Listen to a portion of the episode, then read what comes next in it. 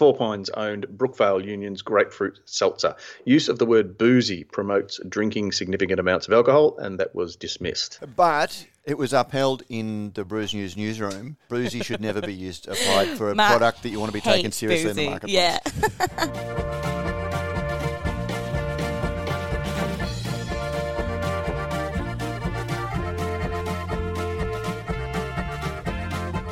Radio Brews News is proudly presented by Cryer Malt. With over 25 years in the field, Cryer Malt are dedicated to providing the finest brewing ingredients to help brewers create the foundations of a truly excellent beer. They are your premium brewing partner and proud sponsors of this. And this, if memory serves me correctly, is Brews News Week. And who, but who's this? Pete Who- who- Who is this random man on the podcast? I don't know. I, I was just at my computer screen and a Skype call came up. I just randomly answered it and um, started reading from a script. So professional. Good to be back. it's only been it's only been two weeks. Felt But like I- way I- longer.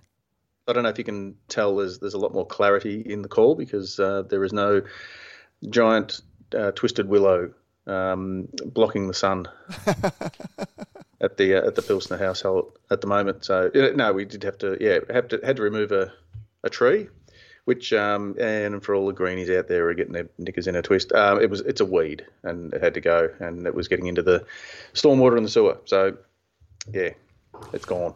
Uh, to But be replaced more- with something much more suitable. But more importantly, Pete, how are you? How is the family? And, and and how is uh, things in renewed lockdown? Uh, yeah, no, it's uh, um, you know spending quality family time together. Very diplomatic. Very diplomatic. How, how's homeschooling going? Uh, yeah, no, homeschooling's fine. It's all good. Yeah, say, the, little one complains because I make her do more work than her teachers do when she's at school. But um, Oh, we yeah we have an you're a drill incentive-based program. She, uh, I don't know if, if you guys have up there, uh, if you're familiar with Chatime. I think I think it's called Chatime, which is you know one of these little um, kiosks in the food court that does plastic cups of strange flavored coloured liquid of a tea-based variety that the kids seem to like. Is it bubble tea? And my Bubble daughter's tea? Yeah. yeah, bubble tea. You can you can you can put bubbles in it. Yeah, it's it's that kind of thing. um, but yeah, she's just discovered that they deliver. Uh oh. Uh, so she's been missing her, her Chatime fix. So I've said a, they get a, a two week uh, package of um, you know booklets of work. So I said, well, you know, if you can get it all done uh, with two days to spare, um, then I'll get you home delivered Chatime. So it, Bribery it's is just key. incentive based learning. Exactly. Teachers don't do that. yeah, because they don't get paid enough. The, the- Anyway. the secret to the carrot and the stick is you just need a big enough stick. Ah, there we go. Uh, anyway, Yeah. Well, I'm glad you're back though. Yeah, it, 'cause- does, it yeah. does make things it does make things difficult, and they're they're they're um they're being legends at the moment and um, rearranging their schedule and getting the girls up early and everything, and um, quarantining them in a in the in the panic room so that uh, we can record without me having to uh, keep hitting the mute button. well, let, us get on with the news and uh, make sure that you can let the family out. Yes, that's, uh, that's it. And, and and Claire, you've got to get to school anyway, don't you? So I don't actually. I have half term, which I've been told is not the correct terminology for it. Mid semester. Whatever. well, half a term is is like if it's if it's six six weeks term, it means you're three weeks in. Yeah, half term. Apparently, Yeah, I was wrong doesn't- saying That doesn't that. suggest though, a that's holiday. You're on holidays. Is basically. Yeah, I'm on saying. holidays. Yeah, Well, yeah. okay. Mind, mind you, I like I like the way university tries to justify its existence by you know having all these weird. Ter- yeah, no, you just you just time off. Oh, for a second there, I thought you. s- I, I thought you were about to say it doesn't matter what you call it. It's, it's just it's just a holiday. And this is the guy that will die in the ditch over the you know over Queenslanders calling battered potato a potato scallop, and yet he. that is quite weird, though. let- let- yeah. Just Okay. saying. And don't get me started on schnitties and palmies. Anyway, yeah. so apparently there's been some news. There's been a uh, lot going of There's on. news. been a lot. We've been so busy. It's not. Well, our okay. first our first story of the day, of course, is the gift that keeps on giving. Um, oh God. brew. Um, it's not, it's not that they can't make enough of their own beer; they need to have somebody else making it for them. Brew signs contract brewing agreement. Beleaguered brewer Brew, the BBD, I always come up with imaginative ways to describe Yeah. them.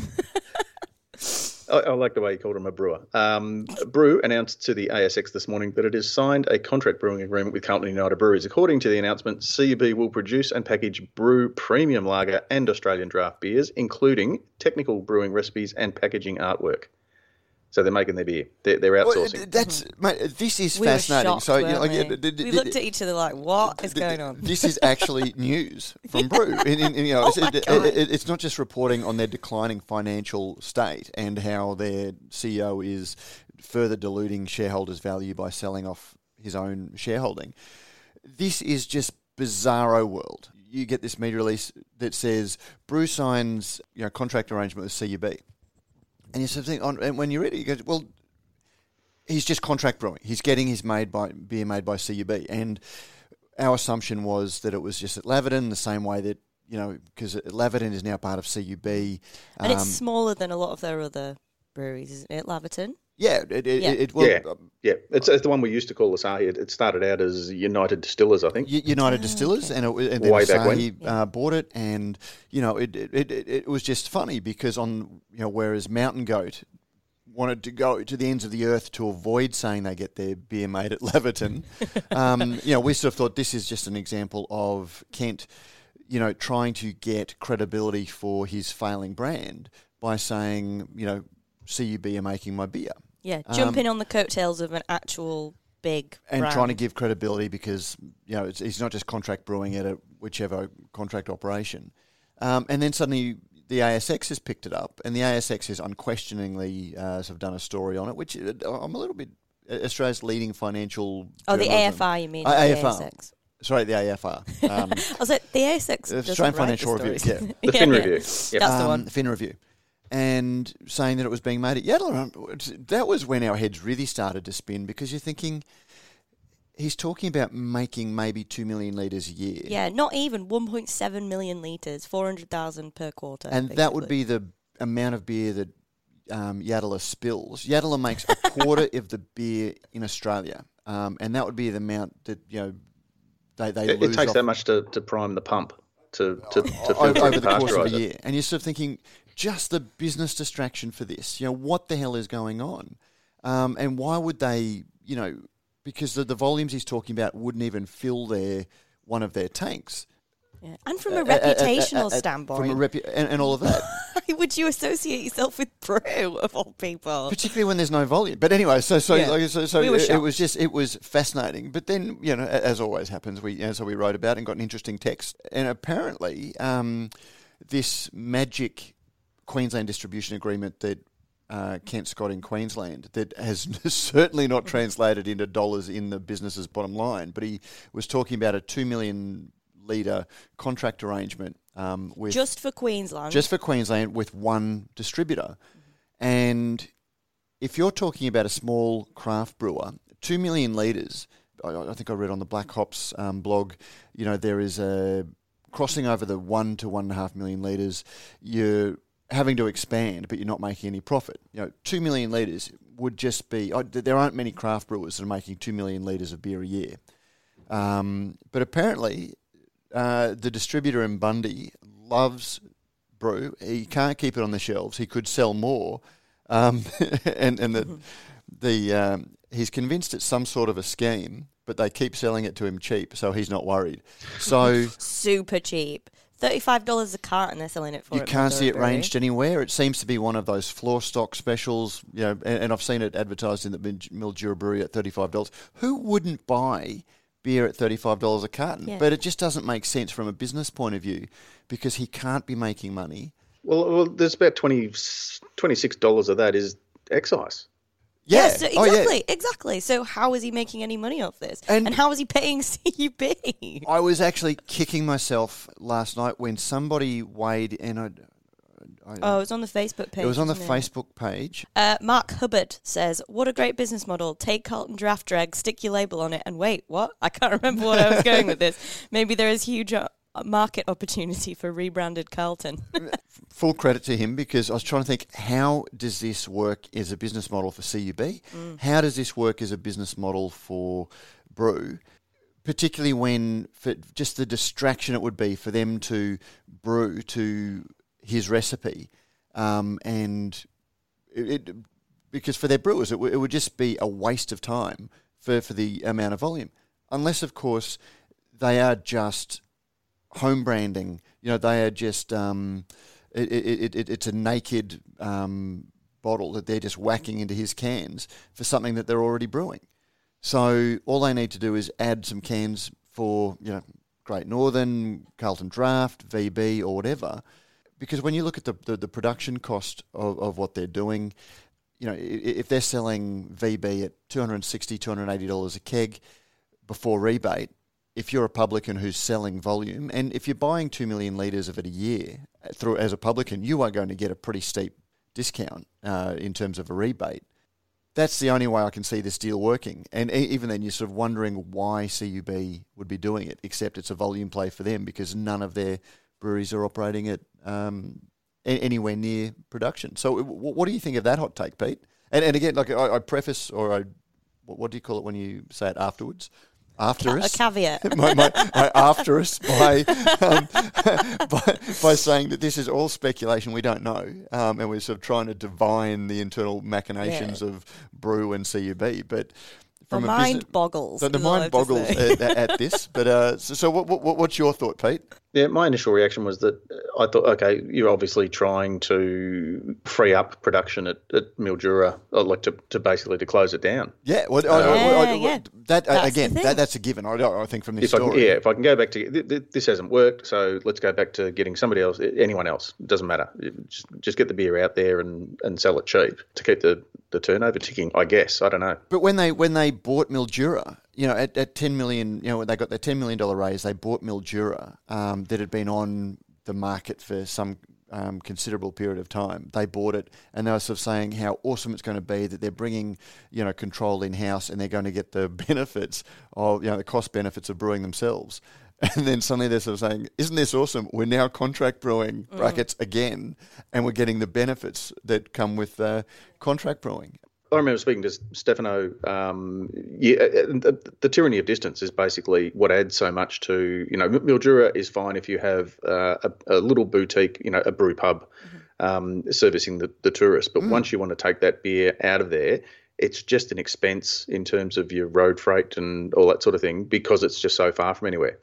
And, and that, that was the big issue. Um, so yeah, you were never going to create a national brand by building a you know a brewery in a desert. Yeah, uh, unless it's, it's servicing the, the local tourism market. But that's where you know there, there are just so many questions that are being raised by this. You know, why would CUB uh, do this? You know, I, I can see it from Bruce's point of view. If they can just buy, you know, um, plain label uh, VB or Carlton Draft, throw it in a brew can at Yatala, truck it up to this um, distribution area that is in a you know sort of lower socioeconomic you know, he just adds a couple of dollars per carton for his costs. It gives him some cash flow that he can put on that just keeps the uh, business afloat. It's, it's not growing the business, it's not developing the business, you know, it, it's not making the business profitable, but it just keeps it ticking over so he's got something to report on next quarter while he gradually uh, dilutes his own shareholding. Yeah. Because he's well under 50% now, so and he's been selling them off for the past six months at least. So Kent will be looking for a door.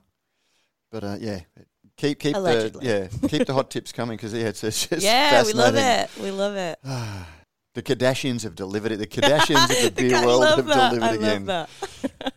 Uh, next story, Lion. Uh, Bruce had a go when CUB, so it's only fair that we uh, go equal opportunity. Uh, Lion signals US plans with an MD move. Matt Tapper, the Australian-based managing director of Little World Beverages, is moving to the US to continue the acquisitive work of the company's departing North American boss. As reported in the US brewing publication Brewbound, Simon Thorpe, who headed the North American craft beer division of Lion, is moving on after an 18-month contract in the role.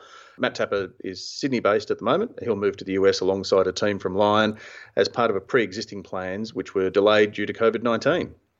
I don't know if you'd want to be moving to the US just at the minute, would you? But I, Best Well, it- he, he was planning to earlier. yeah, so Um, you can't say no now, really. so yeah, I, I, like I, I don't think he's got his bags packed yet, but the plan is that he's going to be over there um, managing it. And uh, again, uh, not not much really to add in terms of discussion about this, other than um, it, it does sh- you know underline that uh, Lions plans in the US aren't finished.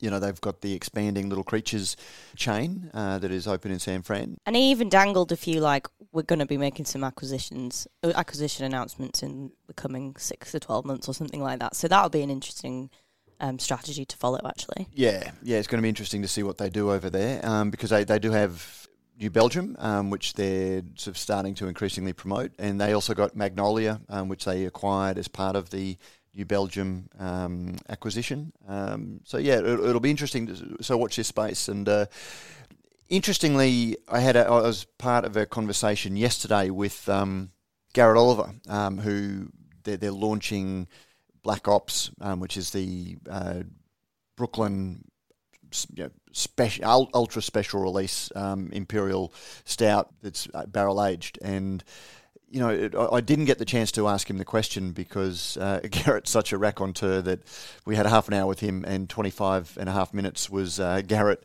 telling the story of uh, Black Ops. Um, but I was very interested in asking, you know, what, what it means for a brewery like Brooklyn that is 24.5% owned by Kirin, which keeps them members of the Brewers Association in the, in the US, but then they're distributed in, in, in Australia by Lion. So, um, yeah, just I- interesting to see what Lion's uh, international expansion plans are. And they were still looking at uh, when we were speaking to the guys when we visited Matt that they were looking at um, partnerships to to get the the creatures because at the moment the creatures beers uh, apart from the specialty keg only stuff that they're doing at the San Francisco uh, brew pub, uh, everything else is being shipped over by container, and so they're looking at, at someone local who can. Um, produce the beer so i don't know whether they've that, that presumably is part of the plan Yeah, that you'd have to imagine that that would be New Belgium because you know, as a as a huge um, you know lover of little creatures in Australia when it's fresh, tasting it in San Fran when it was pretty tired wa- was a huge disappointment and makes you wonder why would anyone in San Francisco go there to drink Little Creatures Pale Ale when w- w- within a you know a home run of that you know, home run hit of, that base. There, there's half a dozen breweries that you can sort of get fresh pale ales from. So you, you'd imagine that they would, if not already, um, very soon be brewing out of um, New Belgium. Yeah, presumably that's that, that's the way it will go. Um, now, speaking of IPAs, um, is, is IPA is IPA dead? Dun, dun, dun. Uh, one of New Zealand's leading brewers forecasts the destruction of bitter beers in the wake of the influential Malthouse West Coast IPA Challenge. Uh, I'm assuming it's Kelly Ryan. Uh, the annual contest to find New Zealand's best West Coast IPA is run by the Malthouse Bar in Wellington. It's regarded as the most important competition in New Zealand in terms of setting the direction for the style. It was taken out by uh, Behemoth Spears Here's Churley. Um, it's the 13th year that this has been running, and the challenge attracted 31 entries, but many judges expressed disappointment at the interpretation of the style. Quote, around 80% didn't fit the bill. They didn't have the bitterness, Ryan said. I'm, I'm assuming that's Kelly Ryan. Kelly Ryan, Yeah. yeah. and, Yeah. and I have to say, for, for the commenters, this wasn't an article shit canning um, whatever, you know, double dry hopped thing that you're drinking now and you're loving. The point of this story is West Coast IPA is a relatively settled upon beer style that when you put West Coast IPA on your label, it should be just like a Pilsner. If you put a Pilsner on a label and it is, you know, um, hazy and done with uh, And dark, and, and, and dark and and not bitter. and not bitter, then I'm sorry, it's not a Pilsner. Hashtag not a Pilsner. Yeah. It's not saying you're And, not and that's, a, enjoying and it. that's, that's, that's a good comparison because the, whole point of a West Coast IPA, and this is the Malthouse West Coast IPA, IPA challenge. challenge, yeah. It should be clear. It should be pale. Um, it should relatively be packed with- dry with, compared yeah, to the dry multi finish. West Coast style, East East Yeah. Coast style. Sorry. and most importantly, bitter. yes. So I, I can only assume that, that of the 31 entries, many were in the hazy style, like like going for the, the fruit juice rather than bitterness. And look, you know, Pete, we're, we're always conscious of being Statler and Waldorf and the cranky old man. And back in my day, we wore an onion on our belt and all of that sort of thing. And, you know, even having Claire and occasionally Jimmy uh, on the podcast can't save us from that. but there is a Well, difference. no, I, I like to think of as protectors of the heritage, well, but tellers is of stories. there- We- you there know, is we're a vast on the, the oral tradition. Yep, like that. between being the couple of old dudes on a uh, park bench saying things were better in my day and being the old dude sitting on the park bench saying haven't things changed since this time? Um, or saying, you know, or saying, you know, back in my day, a pilsner was a pilsner. Um, not saying beer was better. It's just saying a pilsner is a pilsner, and that's hopefully what we're doing. And it was, it was interesting that um, that was the takeaway from the, the West Coast Challenge is that it was that that article was purely designed to show that as styles evolved, and it, it made a point of saying we're making what consumers want in adapting the style, but as a result, this thing that was once once an agreed upon style is no longer necessarily being made to that style. You know, and, and, and when people are entering a beer as that style, it's it's very different to what that style once was. So is it still a style? Yeah, and you're right. It's it's not criticism, but it's it's it's this thing. Where, well, okay, we've created this thing called India Pale Ale. Mm. It's it's then developed into uh, you know it, it, was dead for a long while after taking you know if you listen to say good friend of the program Martyn Cornell um, you know 300 400 years it, it, developed. It wasn't like invented because empty ships were and all that sort of stuff. It, it it developed over time. But then it pretty much was forgotten about as lagers became so much more popular. Then all of a sudden, you know, you go back to the 80s and Sierra Nevada and, and those uh, breweries who really, I guess, put it back in the spotlight. It then became okay, so it's it's still an IPA, but this is now like an American style IPA. Um, then it was we'll we'll try something different again because we've come up with new technology. Let's say enzymes. So now we have brut IPA. We we don't still just call it IPA and same same with Pilsner. If Pilsner was to, oh, what if we, what if we did this with it? We wouldn't keep calling it Pilsner, I don't think. And I think as a community, as an industry, we owe it to ourselves and to the drinkers in the future to delineate. You know, we've done it so well with, you know, uh, you go back AIBA's 20 years ago, and pale ale would just be there'd be a Belgian style pale ale, there'd be an Australian pale ale, there'd be Coopers, there'd be you know an American pale ale. Now all of those have become so much more popular and so much more defined in their subcategories that we now have subcategories for it.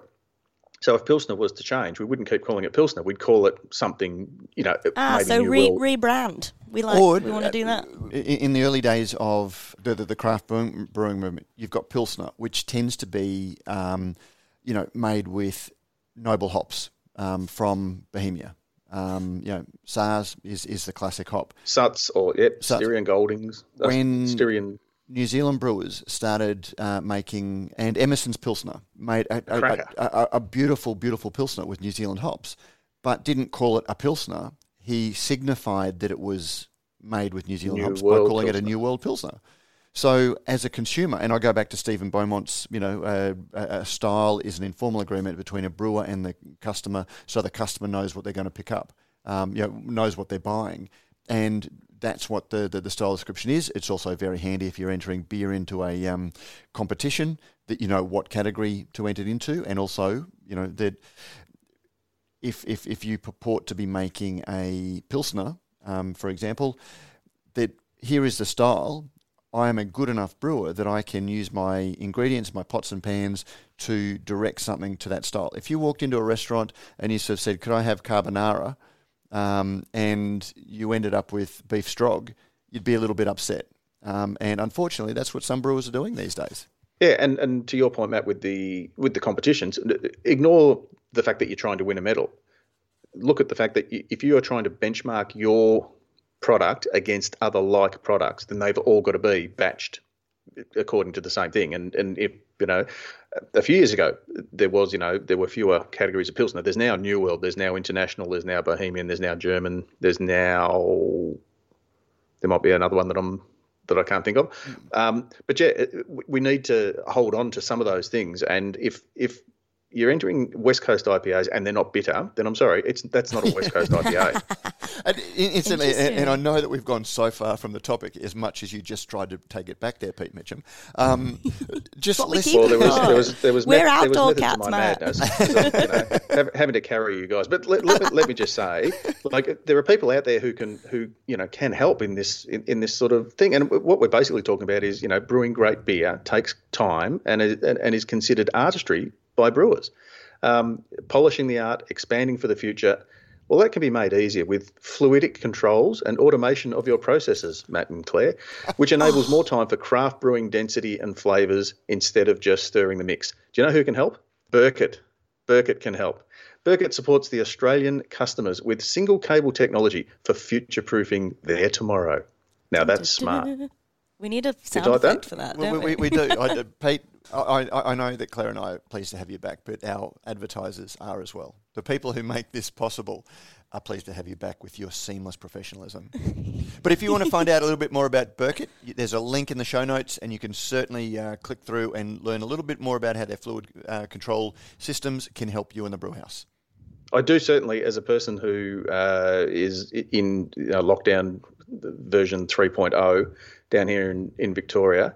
Um, oh, and please, Victoria, all those things, keep them coming. Hilarious. Um, I'm reminded, particularly when everybody's working, uh, the, the the thing they say, the single cable technology. I, I might actually give them a call and see if they can, if if it's not just for brewing. I wonder if it can if, if, if it can work in the home office slash school situation. Because cables, cables are the bane of my life. Understandable. Yeah, but anyway, uh, let's move on, shall we? Um, another one that uh, crops up quite a bit, but uh, close calls as ABAC beer complaints are dismissed. Uh, an ABAC panel has made a quartet of judgments on Pirate Life, Hawker's Beer, Brookvale Union, and Heineken marketing communications after a stint in which brewers were largely absent from complaints. So we're back, but we're getting dismissed. So and it's- also it's- only one indie, one independent. Uh, yes, yeah, Uh, and uh, welcome. Hawkers. Hawkers, I think might it might be their first. I haven't encountered them before. I don't think. I think that's the... the first time they've been called into the principal's office.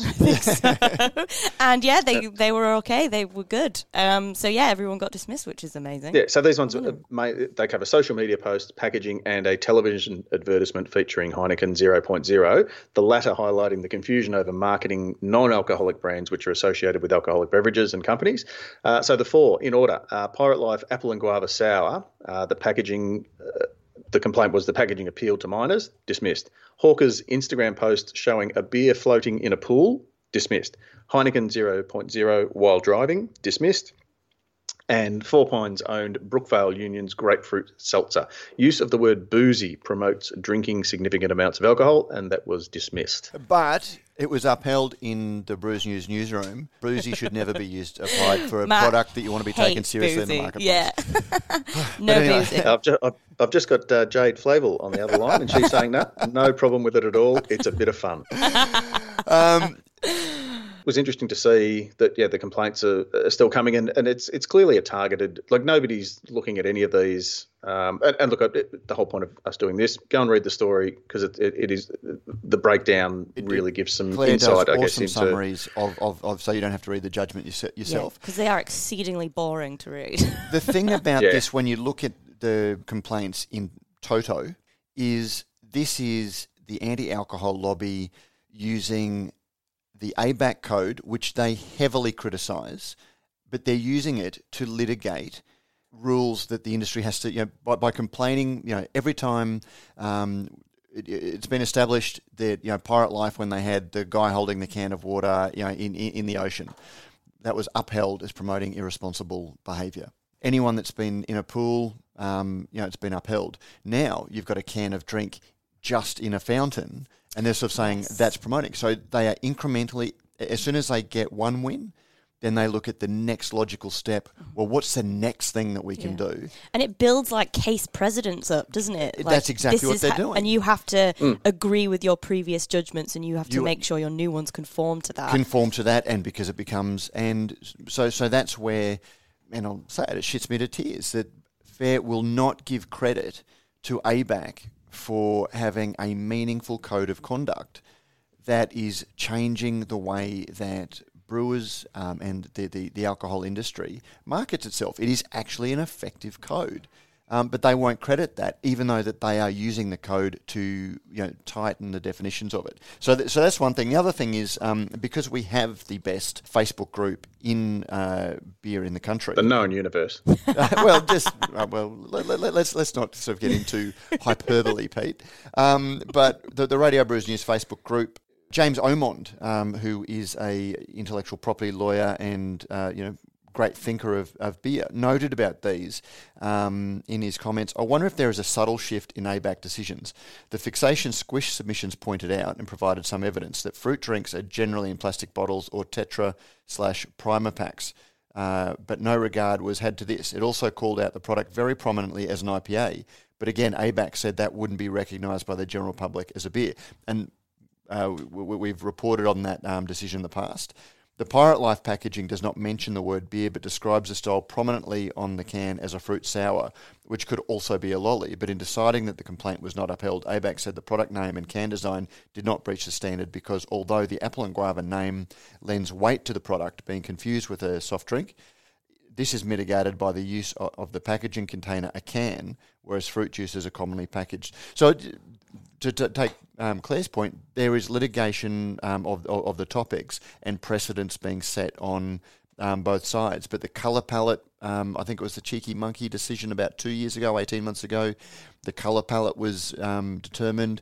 Pirate Life, you know, argued about colour palettes in, in this one. So, you know, it, all of this, yes, some of the complainants, um, you know, are pushing the boundaries in, in their complaints, but at the same time, it all of it adds up to ABAC being a very successful code, um, and FARE should just climb back into their box when they criticise it. or whoever it is who's making the anonymous complaints. Yes. Yes, that's it. Well, no, keep, keep them coming. Keep them coming because it is making, you know, it, it's a waste of time for the breweries to have to respond, yes. But at the same time, it proves that this voluntary code is actually effective. It's, it's working. Yeah, because it's exactly. harder and harder for them. Because when you look at the, the reducing number of complaints against brewers, mm-hmm the fewer that are actually getting um, yeah. upheld. Uh, and how far into social media timelines they're having to go. Oh my god, that that Hawker's Instagram post was October 2019, mm. so good six plus months ago. And, and, and again, so so they've completely gone through Pirate Life's historical timeline, can find nothing. Now they're going into someone who has had no complaint against them and having to go back almost a year to try and find something that they can complain against. Mm-hmm. So brewers, go back through your timelines, delete anything that you, have seen complained about. Mm-hmm. But it just shows that the code is working. The industry is getting its house in order and giving very little fuel for people to complain about. Exactly. It does highlight that um, if you're getting your, your packaging and your labelling right, then you probably don't need to call 1300 852 235 and speak to the guys at Rallings Labels, Stickers and Packaging. But if you would like to perhaps refresh your brand, or if you're perhaps looking at um, it, maybe maybe you've sat around the office and, and, said to each other, I don't know if these self-adhesive labels on our bottles and cans are, are a sustainable solution for our packaging needs. Um, so if you call the guys at Rallings Label Stickers and Packaging, uh, you can discuss your options with them. Uh, they'll walk you through the various options and um, you know that are more sustainable. Another use case scenario um, for you know, shrink wrap sleeves would be, you know, say you are a hypothetical major brewer that has a brewery that makes over 40 million litres of beer a year. But you need just a lazy two million. And and, and, and, and, and, somebody comes along, you know, cap in hand, so says, "Look, could we just take a little bit of your?" And so you just sort of run it um, through the packaging Please, line. sir, I want 1.7 million litres more. and then you can just shrink wrap, um, you know, labels that describe your brew. You know, I wonder. I wonder if Rallings um, could help out in, in that sort of case. Get paid I, first. I think they would Rallings. be the ones to call. What number would you call if if, if if if you were wanting to repackage your brew? That number again, off the top of my head, and two weeks out, so I'm a bit rusty, but I'm going to say one 852 235. Yes, smashed it. I do often say it in my sleep, so there we go. One brewer who does not need to up their pack. Well, they probably will need to up their packaging because they're opening a new venue, uh, and perhaps surprisingly, for the first time in their home state, Gage Roads is to open a WA venue. They've announced they'll be opening their first West Coast venue in Fremantle. Uh, the brewery told the ASX this morning that it would be developing the site on Victoria Quay at Fremantle Harbour. They've agreed to lease the site in a long term deal with favourable incentives for the 100 year old venue known as A Shed, which will be used to develop a significant hospitality and brewery venue. Uh, project estimates uh, between six and $10 million, and Gage will commence construction with a view to opening the venue doors in the summer of 2022. I don't know about you, Pete. This sounds a little bit like, gee, that felon seems to have done pretty well. Ah, how did I not make that connection? Yeah. You're so right because it looks like, and it looks strangely Well, it's similar, it's it's also it's a nine minute walk from a reasonably well established uh, and quite popular similar venue. Um, I, I I wonder whether that's and look, yeah, perhaps looking at the at the Felons model compared to because the neighbour, obviously Little Creatures, um, is pretty much landlocked and waterlocked, so it, it can't it can't, can't get expand. any it can't get any bigger, uh, which look i- is part of its its charm as well. But um, it'll be very interesting. To see. I, I think it's I think it's far enough away from creatures that it will you know crowd brings a crowd, um, but it's close enough. And uh, I've Google mapped it a nine minute walk, two minute drive, so that if you you know are in that area, it gives you another option of, of somewhere else to go. Yeah, exactly. And I spoke to Aaron Harry for this one, um, the chief operations officer at Gage, and he was like, "Well, we want to make a little bit more of a community on this part of Fremantle. Um, you know, brewery tours and things like that. Um, be a nice." way to include that area that is really underdeveloped um, and I believe there's loads of tourists there because I think that's the ferry crossing It's- point for Rottnest isn't it For Rottnest, yeah, there's the Yeah. ferry terminal to uh, to Rotto. Yeah Interesting uh, observation that I've had uh, in discussion with somebody is they haven't had a brewery, uh, like they haven't had a venue themselves in Perth, which is their home base. They've been very aggressive. You know, they've got the Optus Stadium contract, which has been great for volume, um, not at great margin, but in terms of getting brand in hand um, strategy. Establishing the brand, yeah, for sure. The, the one thing that uh, was pointed out is that Freo is flooded with pubs. There's a bit of a you know um, weekender um, destination for you know uh, for, for tourists, but then also um, Perth locals. It's, it's got a lot of pubs, and having a major venue like this is going to suddenly bring Gage into competition with a lot of pubs, and will that hurt their draft sales? You know, you end up competing with your customers.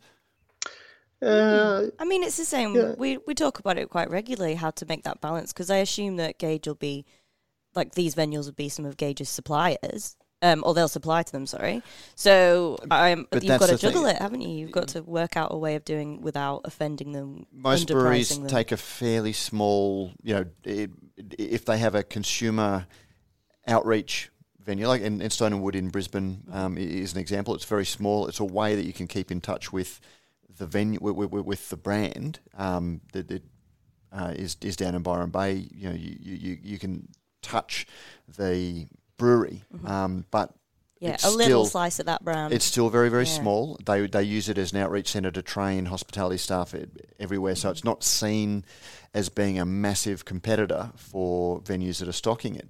Um, when you build a ten million dollar hospitality venue in the heart of a pub district, um, and, and I, I don't know how strongly uh, Gage's brand is, um, you know, how, how strongly Braid, uh, Gage is supported by the by the pubs down there. Um, but it, it, it, you know, it was one of the just one of the observations that one of the uh, WA brewers um, had. From what I understand, it's a little bit out of the way in comparison to other people because it's there's a train line or something. Which actually you do makes it, you know, a little bit like Felons um, in, in in Brisbane. You know, everyone said you're mad to go there because it's so out of the way. But by having such a great venue and a great location, it actually has changed the gravity of the city and dragged people. Yeah. Um, so to the people, Howard Smith Wharves, yeah.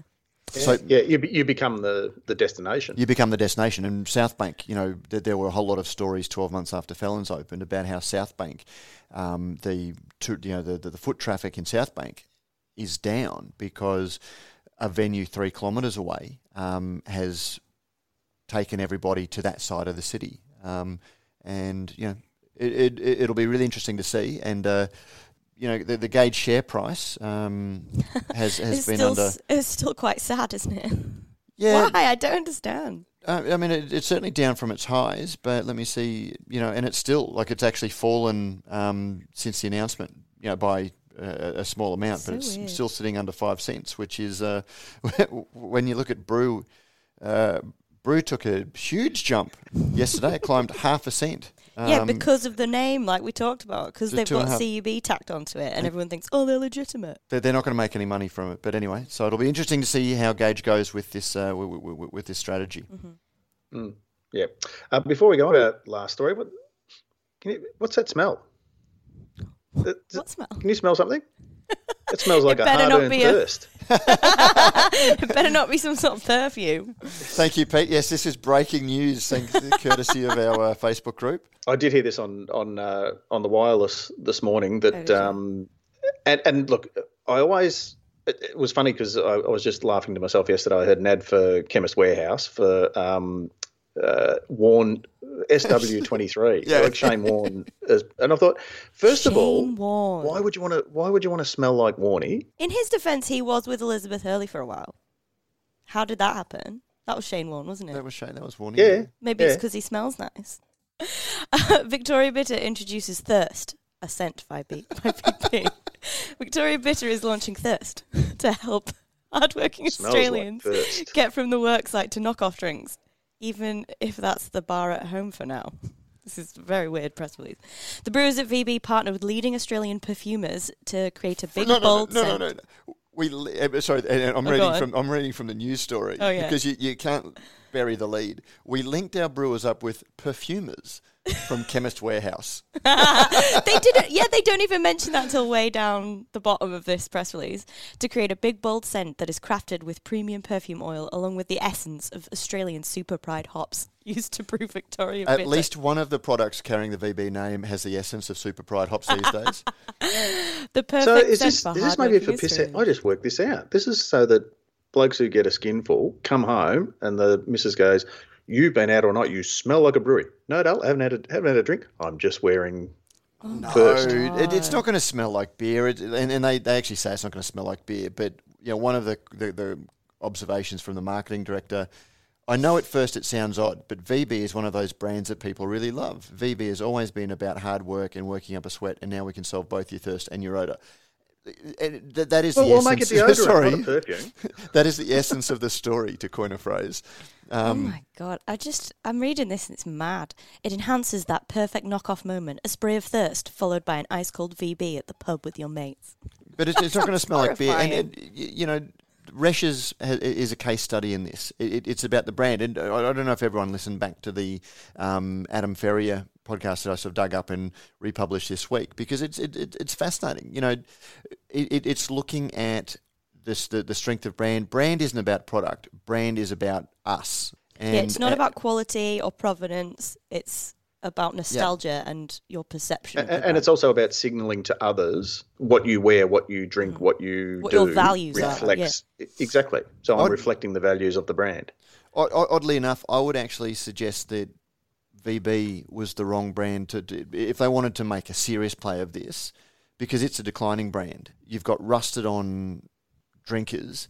You don't have passionate advocates um, for VB. You, you, I don't know if, if if you guys are members of the the, the Society, but you look at the mad, blind passion of those guys. the merch they buy, the bars they go to just to find Resch's. That is passion and loyalty. That's what you want in Yeah. your crazy fan base. So anyway, I want to try it. I'm just picturing, you know, you. I, I, Is it unisex? But you, you, you- you're a young bloke, and you know your girlfriend goes to the cabinet in your bathroom and sees the VB-shaped aftershave You're container. making me think it's going to be in a can. no, it is. a is. BB Ha- can. Have you seen the photo? No, I haven't Like seen the photo yet. Yeah, it, It's, it's, it's a, a little. Uh, Oh, the like- bottle. well, it's it yeah, looks like oh, a yeah, BB yeah. bottle. Okay, yeah. I don't know whether it's a mini long neck because it's not the it's not the traditional VB stubby, is it? no. No, it's that's much shorter and stockier, isn't it? Anyway, I, I think we've already given this far too much airtime. Anywho, Yeah. Uh, speaking of CB, Asahi Premium Beverages is to combine with CB. Hot on the heels of the official acquisition of CB by Asahi Beverages, it has been announced that Asahi Premium Beverages and Carlton and United Breweries will now operate under the CUB brand.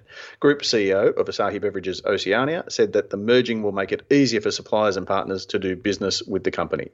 yes. So I don't think some people on the face uh, the general Facebook page read this story because they were like, "Oh, is this is this new news?" And I was like, "No, that's the point. Is that well, a- a- actually, it is. It, it because ever since Asahi announced that it was buying CUB and going through the regulatory mm. hurdles, trying to find out, well, how's it, how's this business going to operate? You know, how is it going to operate? Are you going to keep Asahi beverage, you know, alcoholic beverages separate to CUB alcoholic beverages because you've got Green Beacon and Mountain Goat, you know, Sahi. You know, how's it going to go? And so it, it, they're, they're still working through the internal issues about how they're going to do it. So And Asahi structure of the Beverages is now all of their yeah. soft drinks and other things, and all of the alcohol is under CUB. Um, so it's not a huge story, but it does answer some of those questions about how the business is going to operate. Yeah. Yep. Uh, which leads us nicely, unless you have any other breaking perfume based news, uh, into thank God. the mailbag. Uh, now, don't forget, you can uh, throw us a bone in many numbers of ways. Um, subscribe, leave us a review on Apple Podcasts or your favourite podcasting app. Uh, don't forget, it costs nothing, but it does help other people to find us. All letter writers will receive a Deb Lou Bakes cookie and they go into the draw to win a mixed six pack thanks to our very good friends at Beer Cartel who sponsor our letter of the week. Claire, what's in the mailbag this week? Dave Baker on the um, Facebook page says, Oh, it's regarding the IPA one. I thought that was why the XPA was born, to bridge that gap between too hoppy for pale and not bitter enough for IPA. Which is interesting because Capital just launched a new core range beer, which was an XPA. And I've heard of, like, what's going on with XPAs at the minute. Are people liking them? Are people not liking them? They've clearly invested in an XPA thinking it would be a goer. This really does show how you know how we name beers and creating style is actually important. So eh, there's no such thing as XPA, and and as Dave points out, he thought XPA was born to bridge the gap between too hoppy for pale and not bitter enough for IPA. Well, no, because some were just uh, meant to be well an extra pale ale, but it's still five percent, or uh, it's extra pale as Dave suggests. So yes, it's it's sort of it's not full on IPA, but it's it's more than what we used to call say golden ale or, or pale ale. Um, but there's still there's no all the XPAs and um, filter's a good example. I think filter is entered in AIBA's as international pale ale. So there's there's, there's still no XPA doesn't exist as a, uh, but but a, it, it can be extra pale, or it can be an extra pale ale. And instantly, Pete, it, you know, the, the, the fact that as invested, knowledgeable beer people, we're having this discussion, this just confirms for me, you know, something that I've been thinking for, uh, you know, an extended period of time. The craft beer is speeding the wrong way, you know, um, one way alley. Um, that it's just driving itself down a rel- irrelevance boulevard, uh, you know, w- w- with these naming conventions, because the average beer drinker, which is 90 to 95% of beer drinkers, wants to be able to go into a shop, buy a beer that they know what they're going to get, even if they're going to experiment. They still want to pick up something that says something on the label that was the same thing, that it is a very identifiable thing to what they had last time, Yep. just different. And Because the risk of embarrassing yourself is too great. well, just, just the risk of not enjoying it. Because at, at the Mm. price that craft beer is charging, if you go in and have enough bad experiences, you're just going to stop buying it. And you're going to go, you know, I know what Little Creatures Pale Ale is. Um, you know, I, I- know what that style is. And if every time you go pick up an XPA or an IPA, um, you know, it, it, it's different. Unless you are an invested consumer who wants to go on the journey of discovery that involves self education, you just and, and, and then when you layer that with just the tyranny of choice, I, I remember there was a study and, and there was a book about the tyranny of choice that retailers that had the sample tables out the front, and if you had 15 um, different types of salt or 15 different types of jam, people would come along and they would try it, but then they wouldn't buy it because they would know that there was something there that they liked, but they couldn't make a decision amongst the 15. If you had four jams there and you got to taste them, then your chance of having a sale was much bigger. Um, and that, you know, that's a, a very complicated idea, but the tyranny of choice is a very, very real thing. And craft beer is so hard and so complicated for people who don't want to invest time in what is a fast moving consumer good to research, then they're just going to completely skip the category. And you know, if we can't even agree what an XPA is, instantly, Pete, your article that you wrote, what was it, five years ago, four years ago, about what is an XPA, is one of the highest organic um, search results. Still ranks. because people are still trying to work out what the F is a XPA. Because Because at least with Golden Ale, to that to that to that point, you go, okay. Well, I'm expecting a golden coloured beer and not particularly hoppy, but uh, not particularly malty.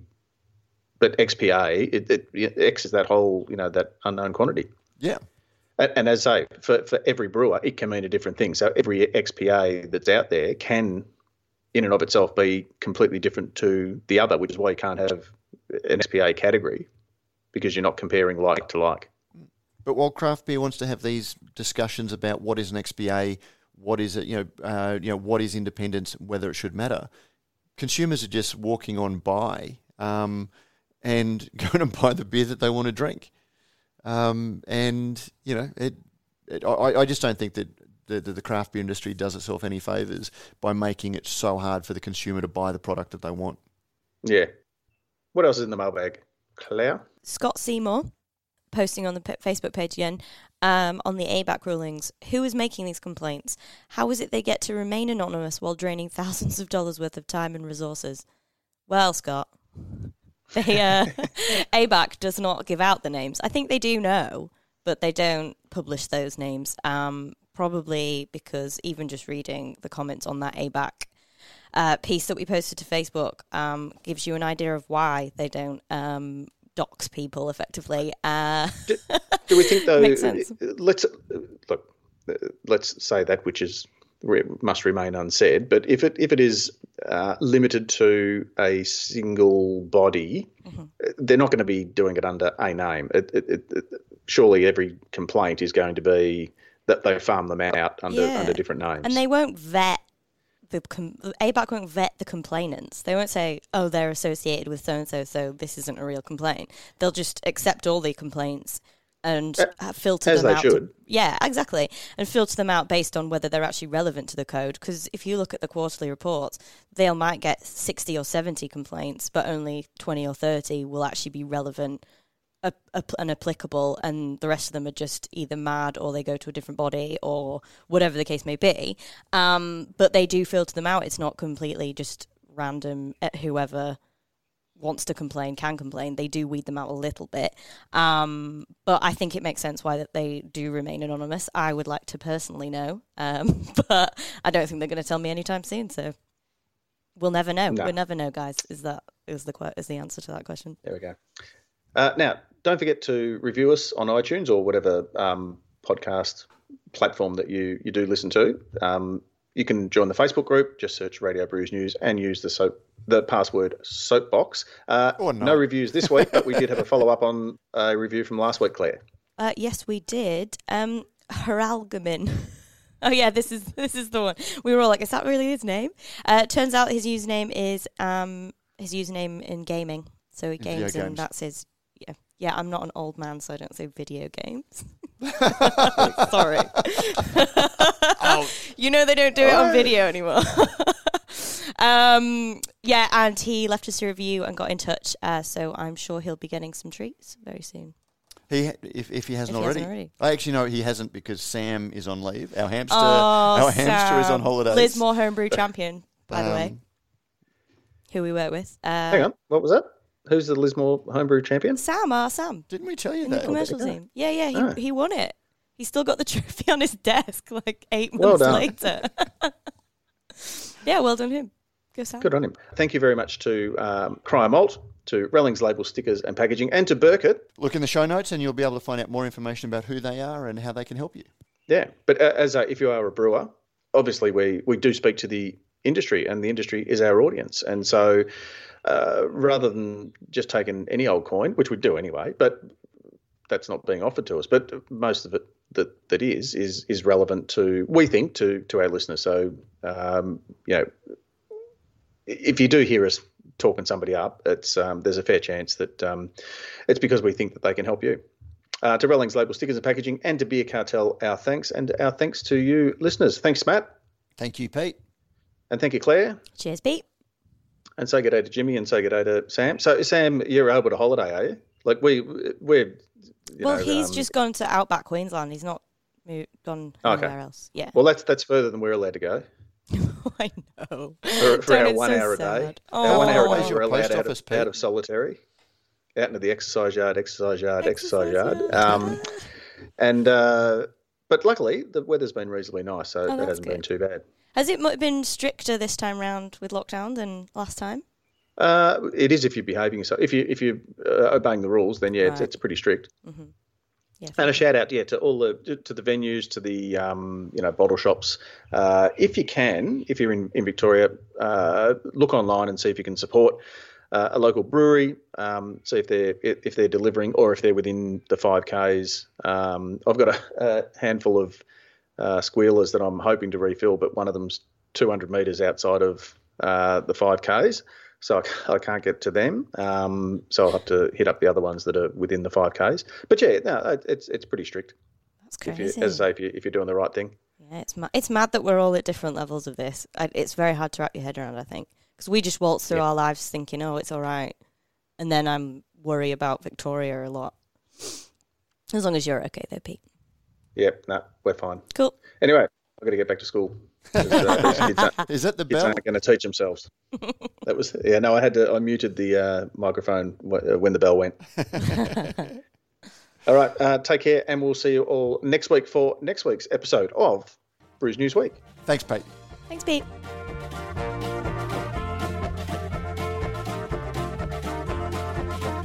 And we're out. Boom. Don't forget, if you like what we do here at Radio Brews News, you can help us out in a number of ways. You can sponsor the show either by a small monthly contribution or through a one off donation. You'll find details in the show notes. You can also review us on iTunes or whatever your favourite podcasting service happens to be. Let us know what you think and help others find and discover our shows. Finally, you can tell us what you think about what's going on in the beer industry by emailing us at producer at brewsnews.com.au. All letters received will receive in return, as by, by way of thanks, a Brews News bottle opener. And thanks to our very good friends at Beer Cartel, the letter of the week will receive a mixed six pack of great Australian beer. We love hearing your thoughts on the stories we cover because, as you may have heard, beer is a conversation.